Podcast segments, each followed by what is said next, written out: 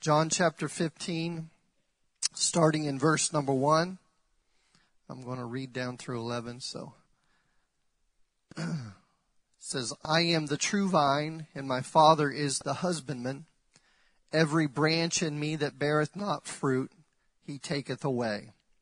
And every branch that beareth fruit, he purgeth it, that it may bring forth more fruit. Now you are clean through the word which I have spoken unto you. Abide in me, and I in you, as the branch cannot bear fruit of itself except it abide in the, in the vine. No more can ye except ye abide in me. Everybody say abide in him. I am the vine, ye are the branches. He that abideth in me, and I in him, the same bringeth forth much fruit. For without me ye can do nothing.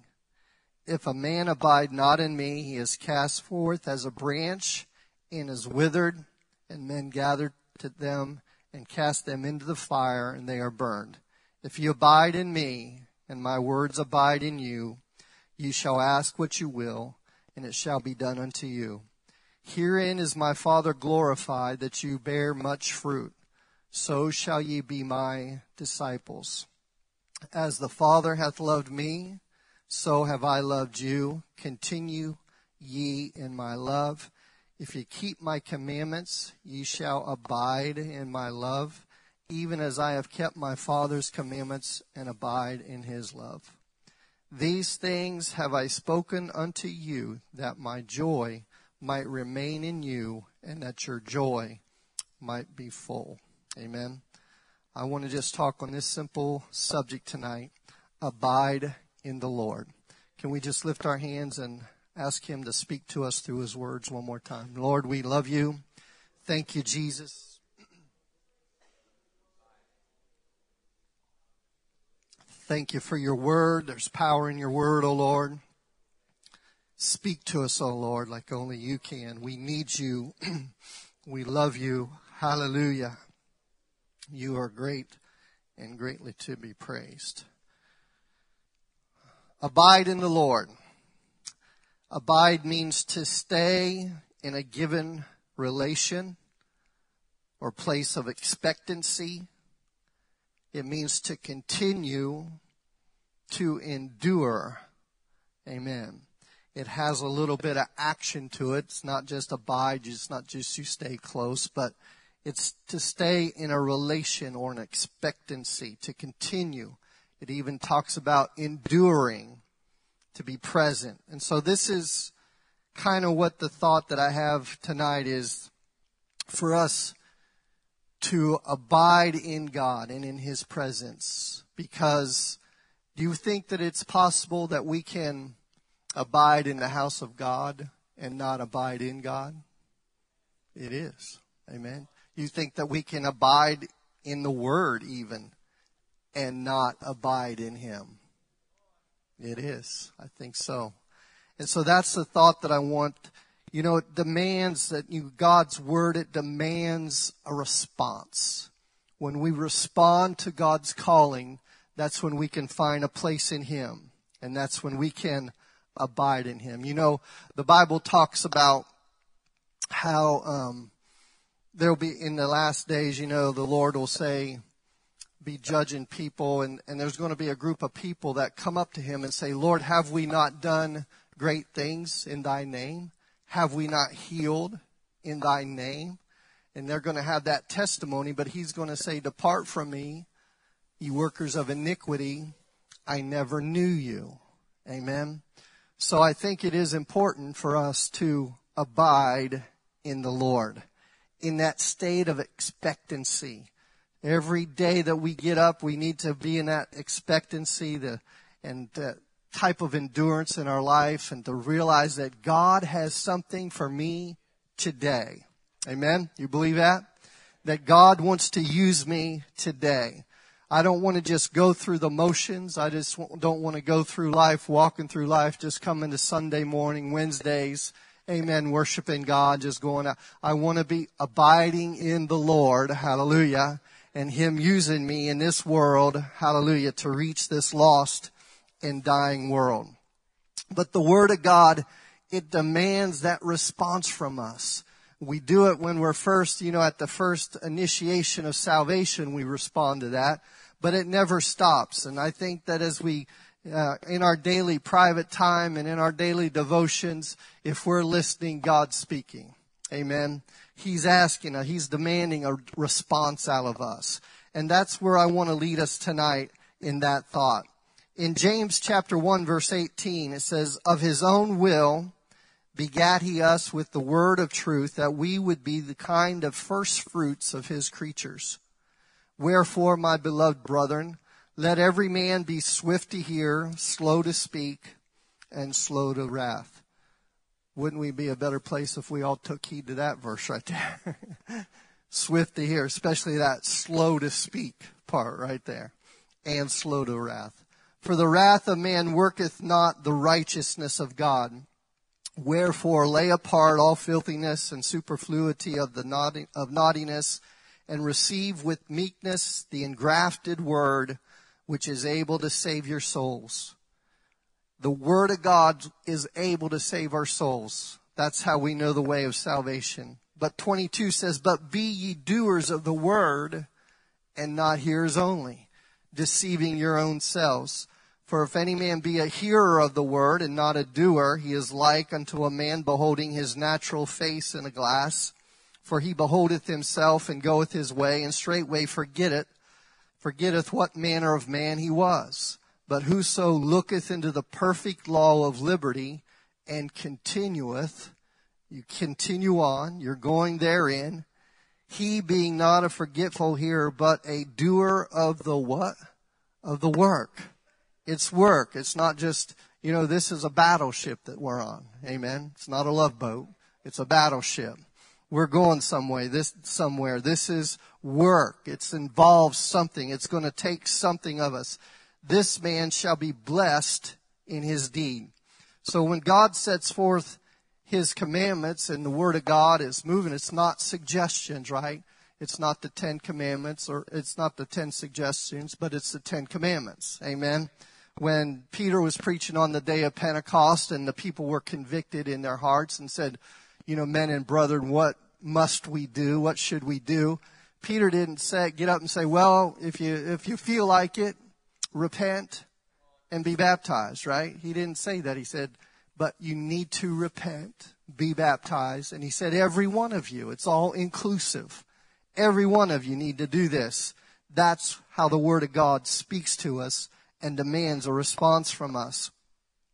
John, in this uh, portion of scriptures where he said, I am the true vine, he talks about the I am there's seven I ams that John uses throughout his books. And John's purpose of writing the gospel, we find it in John chapter 20 verse 31. It says, these are written so that you may believe that Jesus is the Christ. So that we might believe in him and that we might trust in him and that we might know exactly what it is and what it takes to abide in the Lord. When we look at the I am statements that he uses about Jesus, it gets its founding, if you will, from Exodus chapter number 3 and starting in verse number 11. Moses said unto God, Who am I that I should go to Pharaoh and that I should bring forth the children of Israel out of Egypt? We all have that question in our minds and in our hearts. Who am I?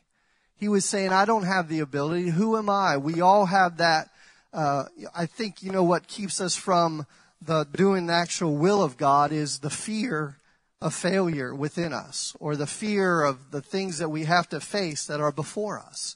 And when we trust in God and put Him forth first, that's when He's able to move.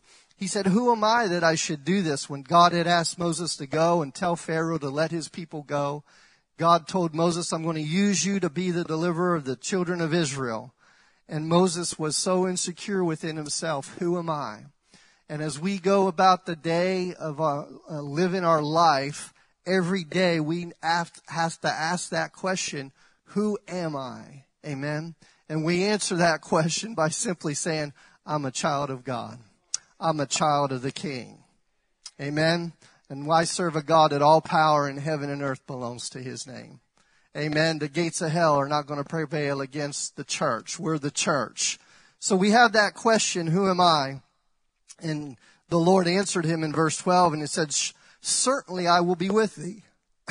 and this shall be a token or this shall be a sign to thee, unto thee, that I have sent thee. When thou hast brought forth the people out of Egypt, ye shall serve God upon this mountain.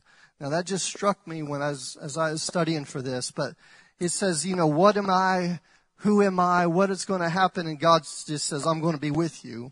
And this is going to be a sign to you that after you've been brought forth out of Egypt, after the fact, you're going to worship in this mountain.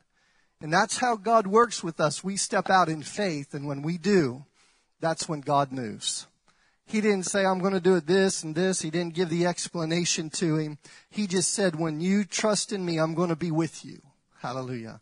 Aren't you thankful that the Lord never leaves us or forsakes us? he said, when thou hast brought forth the people out of Egypt, ye shall serve God in this mountain. And Moses said unto God, Behold, when I come unto the children of Israel and say unto them, The God of our fathers have sent me unto you, and they say to me, What is his name? What shall I say unto them? So Moses' first question really was, Who am I? And his second question was, Who are you? And God said to Moses, I am that I am.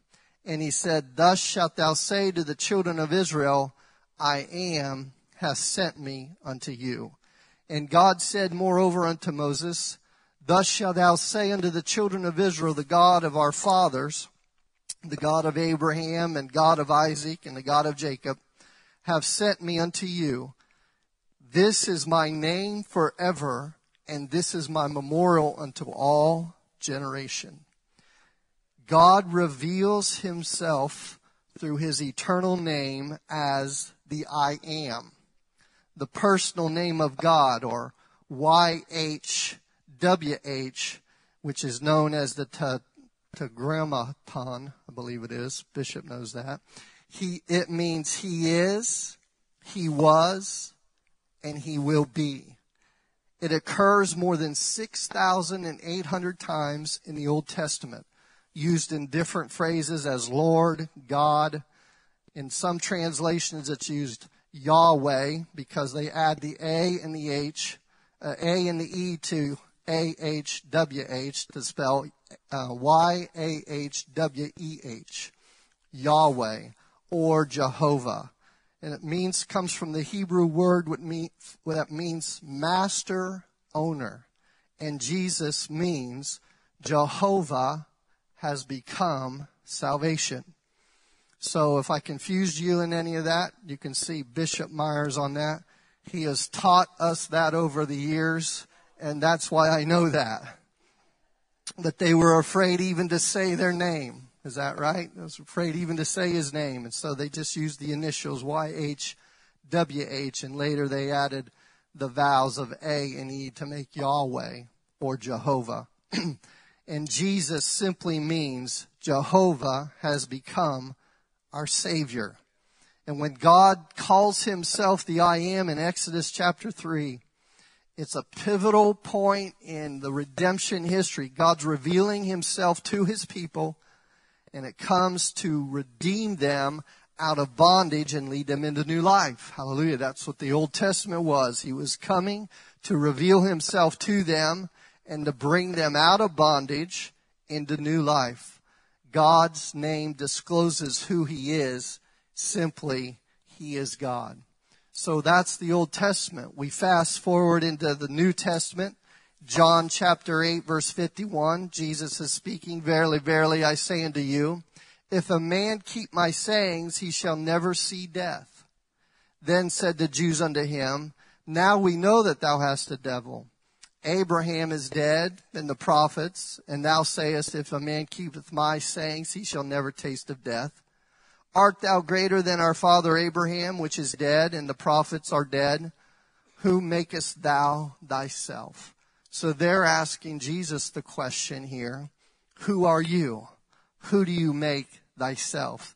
And Jesus answered, if I honor myself, my honor is nothing. It is my Father that honoreth me, of whom ye say that he is your God. Yet ye have not known him. And he's speaking to the religious people of the day, right? He's speaking to those that should know the law, that should know the word, that should know about his coming. Amen. And he's saying, you have not known him. But he said, but I know him. And if I should say I know him not, I shall be a liar like unto you. But I know him and keep his saying. Your father Abraham rejoiced to see my day, and he saw it and was glad. Then said the Jews unto him, Art thou not yet fifty years old, and hast thou seen Abraham? And Jesus said unto them, Verily, verily, I say unto you, before Abraham was, I am. So Jesus makes this statement that I am. I am God. I am the manifestation of God to the flesh. And verse 59, they knew that part as much, right? because the, the Pharisees and those that were around him knew that because in 59 they took up stones to cast at him. But Jesus hid himself and went out of the temple, going through the midst of them, and so passed by. In John chapter 10, verse 30, Jesus makes a statement. He said, I and my Father are one. And then the Jews took up stones again to stone him. And Jesus answered them and said, Many good works have I showed you from my Father. For which of these works do you stone me? Why are you stoning me? And the Jews answered him, saying, For a good work we stone thee not, but for blasphemy, because that thou, being a man, makest thyself God. Now I know I'm speaking to the choir tonight, but we need to understand that God manifested himself and robed himself in flesh and dwelt among us and died for us the flesh. He was all flesh. And that's why we're able to have redemption. That's why we're able to have victory over this life. That's why we can have victory over sin because he conquered sin in the flesh. Amen. Jesus Christ is the manifestation of God in the flesh. John brings this out so vividly in his whole gospel. And I just want to go over some of these I ams, the seven I ams that John records. He said, I am in John chapter 6 verse 35. He said, I am the bread of life. Amen. The Jews that had followed him were following him because of the miracles. And they were even recently was the feeding of the 5,000. But Jesus was trying to tell them that, you know, you've missed the reality behind them all, all this miracles is that you're just following me because of the miracles, but he, he's saying in reality, I am God. He said, I'm offering you the bread of life. I'm offering you a deeper walk. You just don't need the physical things and we come to God and it's good to pray for God for the things that we need. But God is saying that's not really what I'm here for.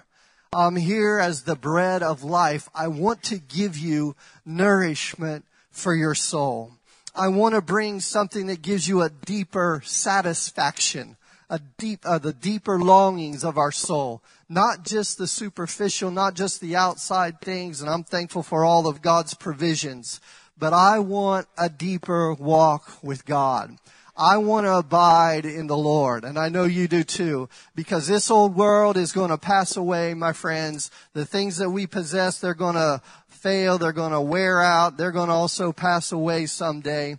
And the people that he was talking to at that time, they said, we, you know, we want manna from heaven. Uh, John chapter 6 verse 27, it says, labor, labor not for meat with perisheth, perisheth, but for the meat which endureth unto everlasting life.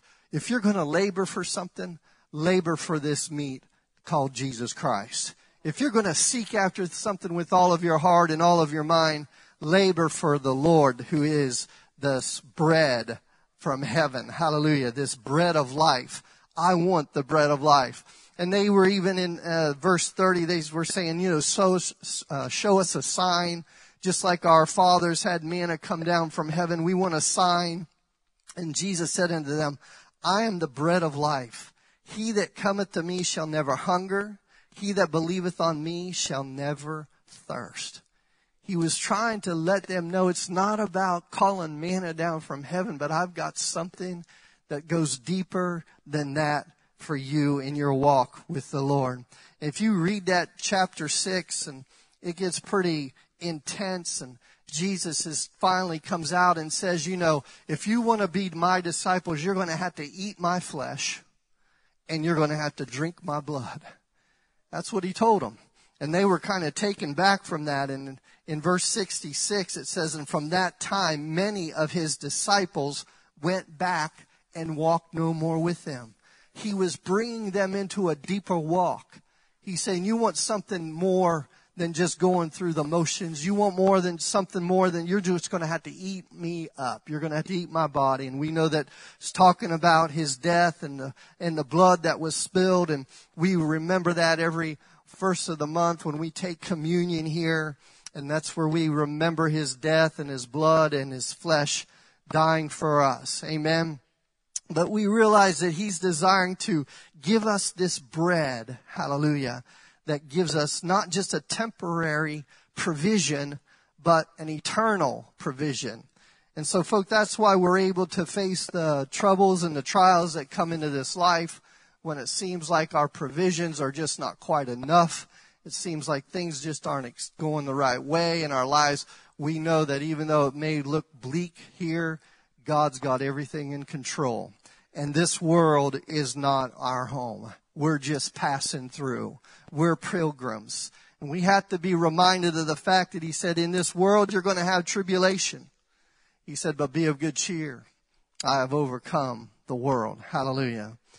I want to go to the next one, which is in John chapter 8 verse 12. He says, I am the light of the world. We need the light to guide us as we walk, as we walk forward. Not as we stay stagnant, but as we move forward. Amen. And he says, when you walk in the light, in my white light, he says, you become the light of the world. And that's what we're supposed to do. Matthew chapter 5 verse 14 says, you are the light of the world. A city that is set on a hill cannot be hid. Neither do men light a candle and put it under a bushel, but on a candlestick, and it giveth light unto all that are in the house. He says, Let your light uh, so shine before men that they may see your good works and glorify your Father which is in heaven. We have to have a relationship with God.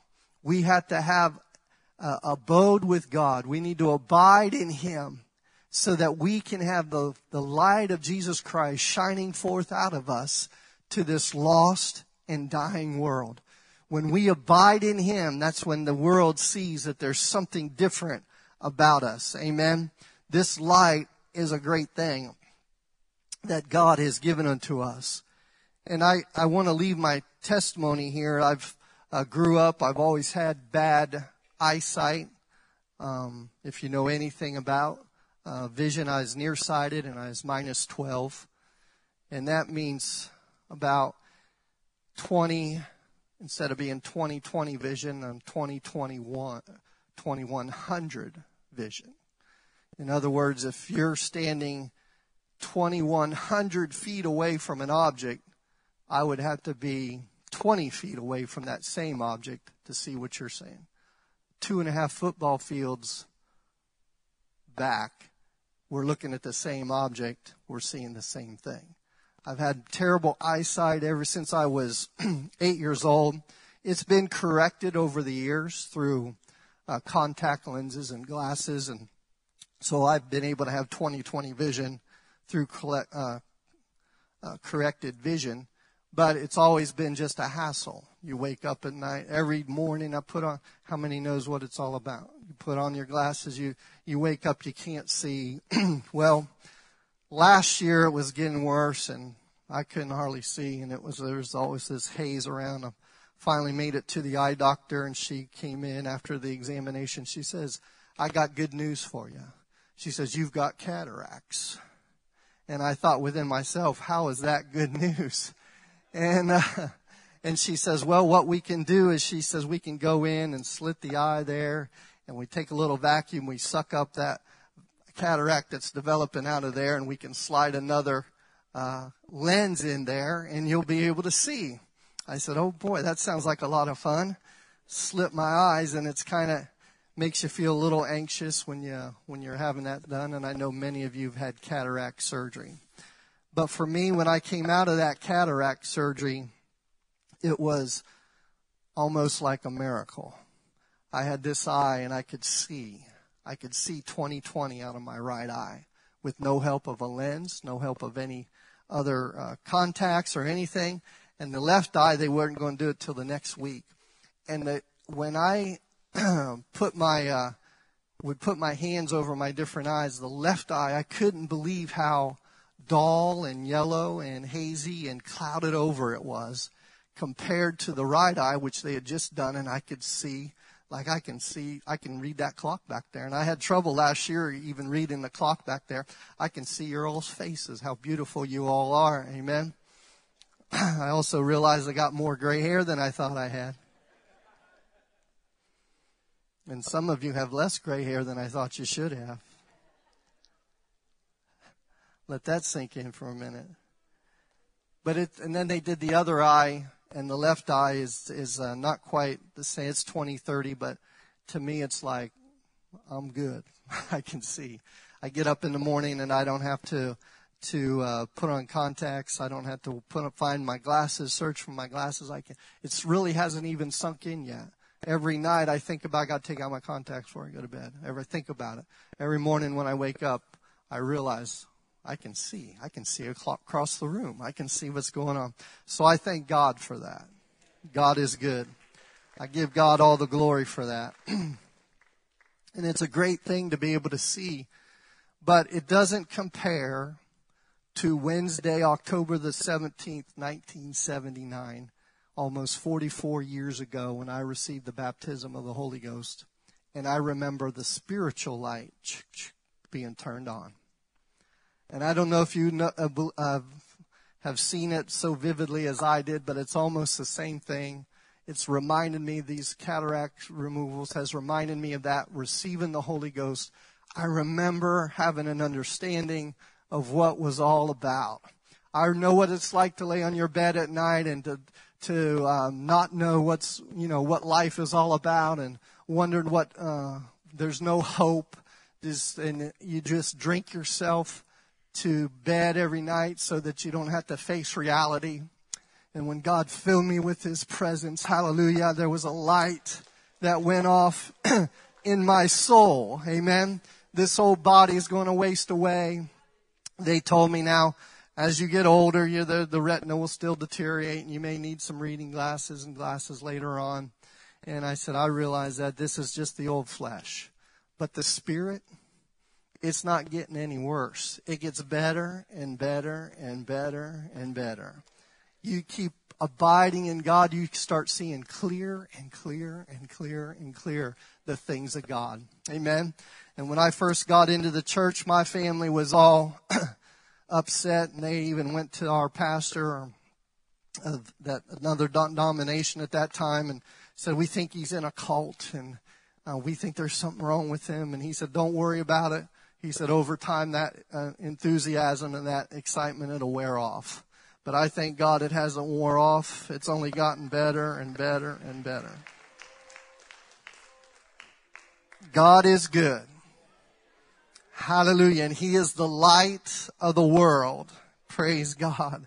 And I'm so thankful that He found me and He shone the light upon me in my life. And this light of the gospel is just a glorious thing. I don't ever want to take it for granted. And I want to abide in Him. I've had this burden to draw closer to the Lord and to get closer to God and to realize that this world, the older you get, the more you realize this world doesn't have anything to offer I want everything that God has for me. Amen. John chapter 10 in verse 7 and then verse 11 he does a couple more. He says, I am the door. And he said, I am the good shepherd. Amen. Jesus is the good shepherd. He's the door. He's what we can walk into. we can find safety. We can find shelter. He's going to protect us. He has not come to scatter us, but he's come to gather the sheep. Hallelujah. He doesn't want to devour us. He doesn't want to destroy us, but he's come to defend us. Hallelujah. Jesus comes to seek out, to rescue, to heal, and to feed the sheep. Amen. He comes to seek out, to rescue, to heal, and to feed the sheep. And if you're feeling a little discouraged or if you're feeling a little lost tonight, I want you to know that Jesus is here and he's come to seek out, to rescue, to heal, and to feed, hallelujah, you. God is desiring to have a relationship with you. And he proved all this by sim- this simple fact that he gave his life for the sheep. No greater love is there than that the, someone would lay down their life for the, another person. And that's what our Lord did. He laid down his life for us. The other one in, found in John chapter 11 verse 25, he says, I am the resurrection and the life. He's the second Adam, if you will. The first Adam brought death. Amen. But the second Adam, Jesus Christ, has brought a resurrection and life. Hallelujah.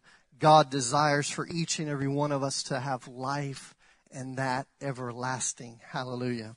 When he was in this portion of scripture in John chapter 11, it's about Lazarus and, and his dying. And it's such an interesting story, you know, where they send message to Jesus, Lazarus is dead. And, and he says, or Lazarus is sick and he's at the point of death. And Jesus said, okay. And he tarried where he was for another, I think it was three days before he even went to see him. And, and he went, he finally went, you know, and nobody's understanding why he's not getting there quicker. You know, this is your friend, this is Lazarus, and, you know, and they even they all begin to say, you know, if you had been here, Lazarus finally dies. And I think it was Mary that said, if you had been here, my, my brother would not have died. And he said, your brother's going to live again. And she said, I know he's going to live again in the resurrection. I know he's going to. And Jesus said, I am the resurrection and the life. Hallelujah. God is desiring, hallelujah, to do a great work in our lives. He wants you to live a resurrected life.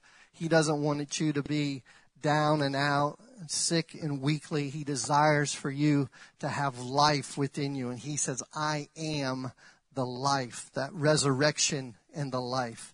He said also in John chapter 14 verse 6, he said, I am the way, the truth, and the life. He said, I am the way, the truth, and the life. Hallelujah. Jesus is telling us simply that there is nowhere else to turn, folks. There's nowhere else to look. You can stop your journey if you're searching for anything. It stops at Jesus Christ. Amen. Or it starts at Jesus Christ, however you want to look at it. It's all in Him. It's all in Jesus Christ. He is the way. He is the truth. Hallelujah. The only life, the only truth. Amen. It's all in Him. And we just simply need to abide in Him and to trust in Him. And He'll be all these things to us because He is God manifested in the flesh. And finally, we get to the one that we've read here in John chapter 15. I am the true vine. Jesus speaks of a vine. I mean, it's a common Old Testament uh, symbol for the uh, Israel people. In Isaiah chapter 5, verse 1, it says, Now will I sing to my beloved a song of my beloved touching his vineyard. My well beloved hath a vineyard in a very fruitful hill.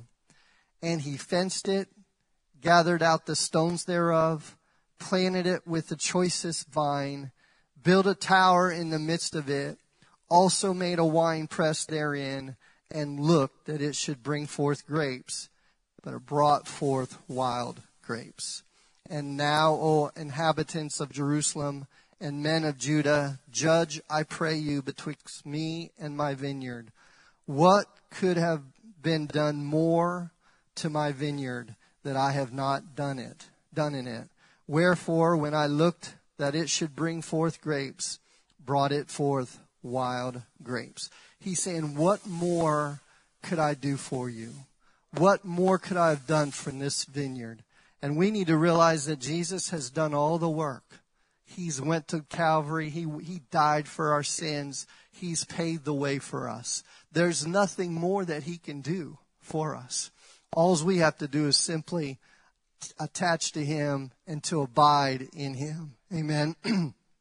he said, and now go to, I will tell you what I will do to my vineyard. I will take away the hedge thereof. It shall be eaten up. I'll break down the wall thereof, and it shall be trodden down. And I will lay it waste, and it shall not be pruned nor digged, but there shall come up briars and thorns, and I will, and I will also command the clouds that they rain no rain upon it. For the vineyard of the Lord of hosts is the house of Israel, and the men of Judah his pleasant plant and he looked for judgment, but he, but behold oppression, and for righteousness, but behold a cry.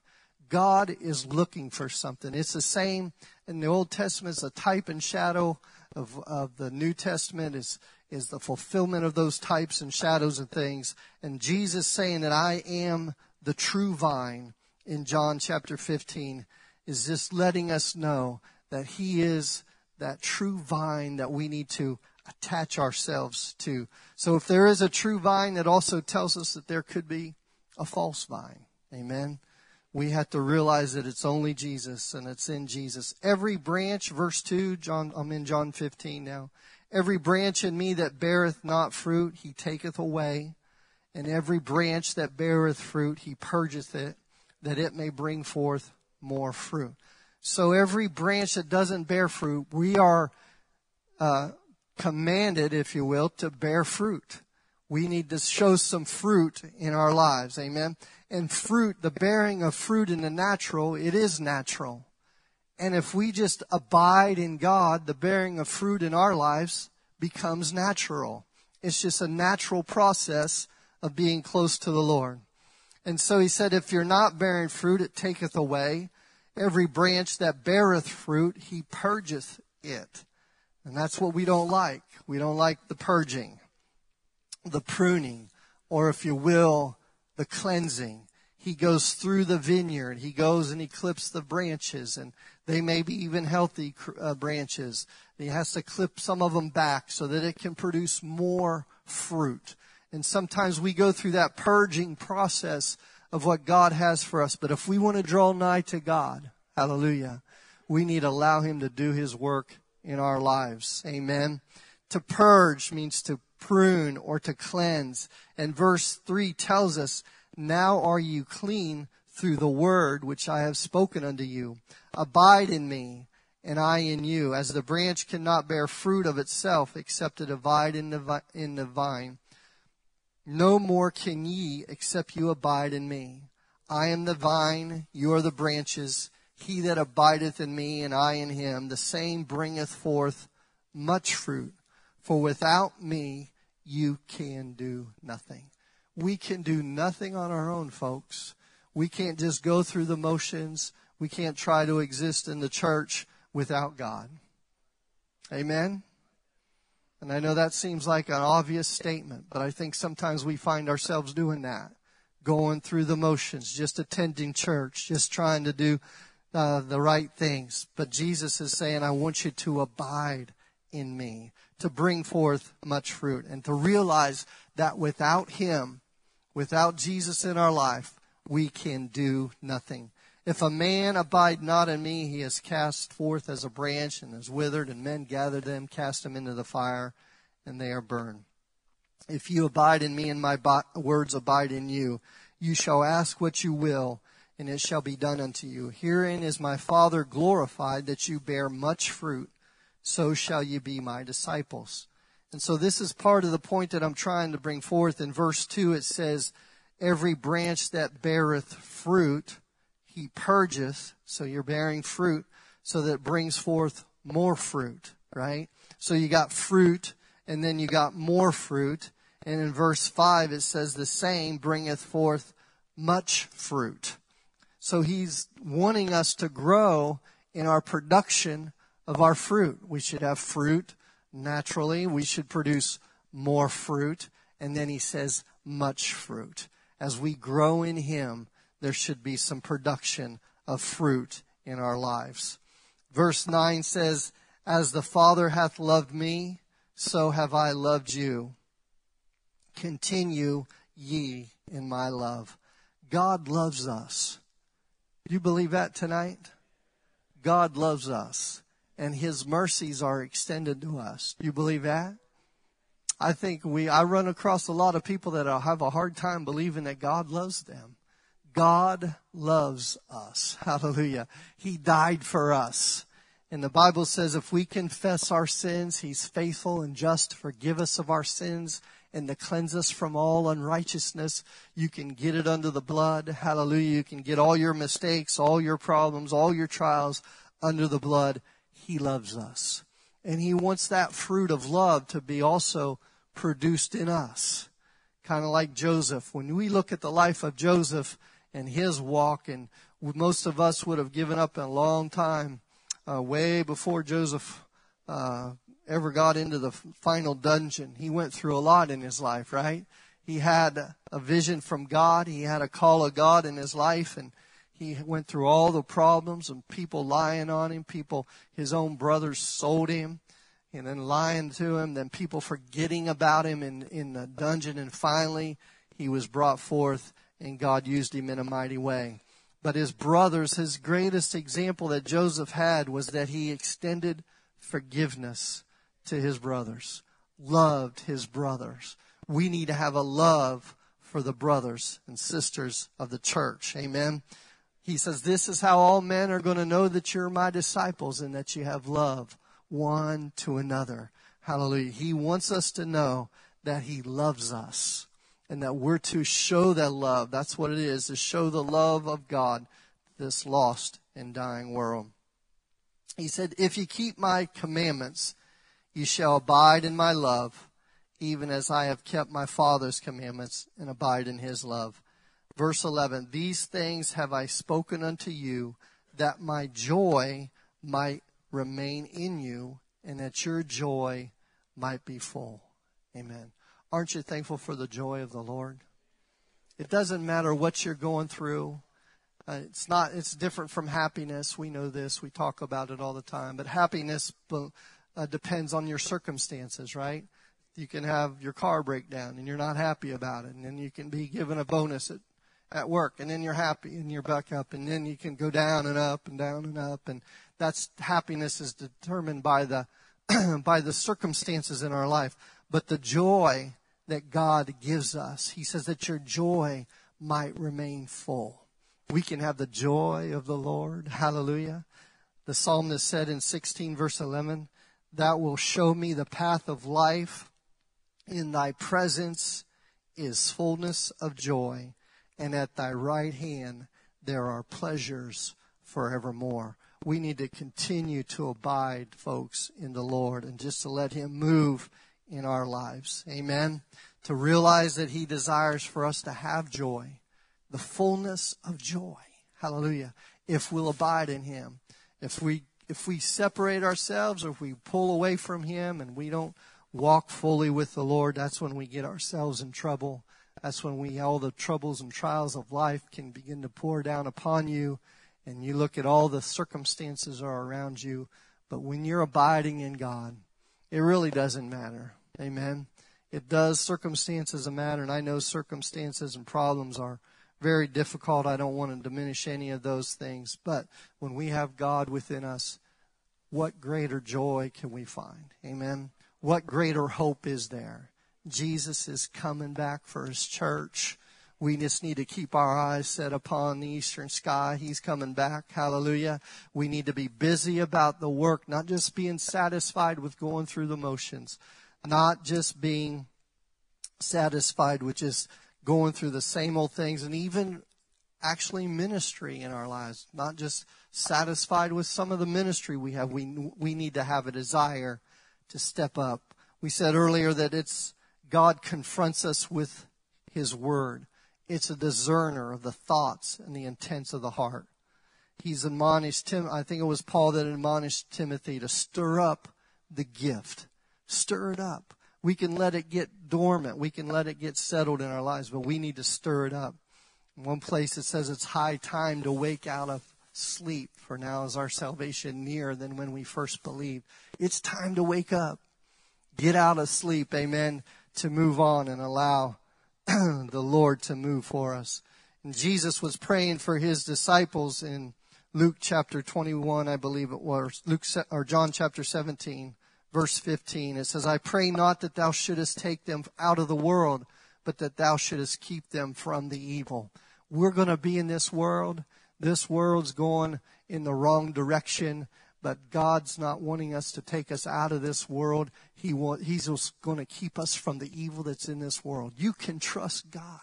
He's going to be your bread of life, your light. Hallelujah. He's going to be everything that you need, and He's going to keep you from the world.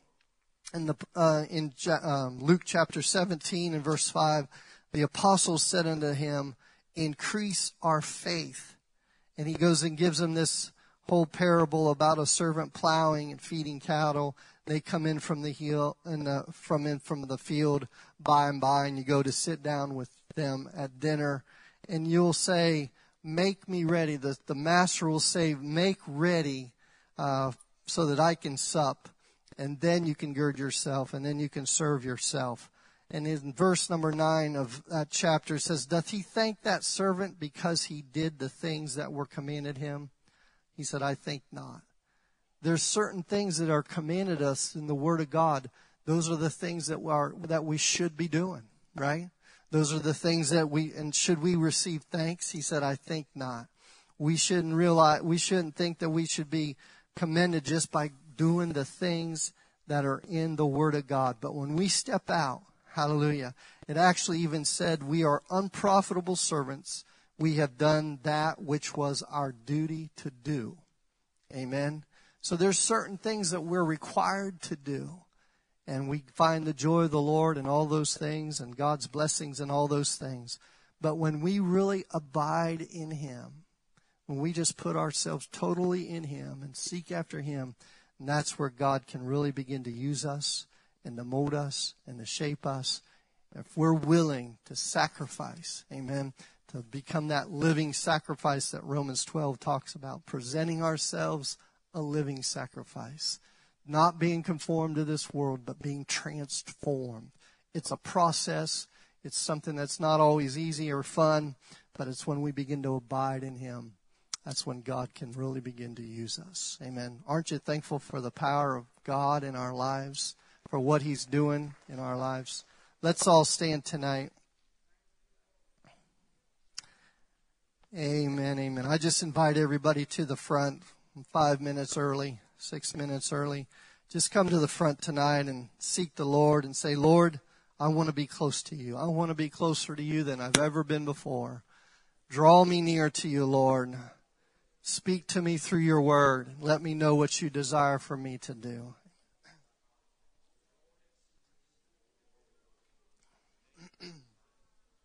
God, we love you, Lord. We thank you, Jesus, for your word. And God, We just desired a closer walk with you. Help us to abide in you.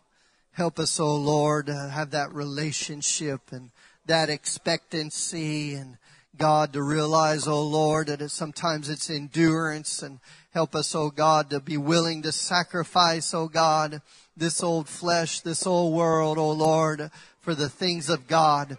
This is your church. We are your body of people, O God, and Bind us together, O Lord, with cords that cannot be broken. We desire to see a great revival in these ending days and to see you move through us like never before. I pray that your hand's going to move across this congregation in healing and power, O Lord. Jesus, we love you and believe in you and we trust in you, O God. Thank you, Lord, for what you're doing in our midst. We love you, Lord. We praise you. Hallelujah, hallelujah, hallelujah. God, you are great, O Lord. Remove fear. Help us to realize that you've not given us a spirit of fear, but of power. Let our faith increase to step out and to do the things that you desire, that you're calling us into a higher walk, a higher relationship with you, O God. Help us to develop our prayer life and our word study, oh God. Jesus, we love you, Lord. We praise you. Give us a love, O Lord, and a compassion, not only for our brothers and sisters, but help us, Lord, to love this world like you loved us. Help us, O God, to realize that they're lost and undone without you. Our only hope is in you, Lord Jesus. We praise you, Lord. We worship you. Glorify you, Jesus. Hallelujah, hallelujah, hallelujah. We love you, Lord. We praise your name. You are great and greatly to be praised.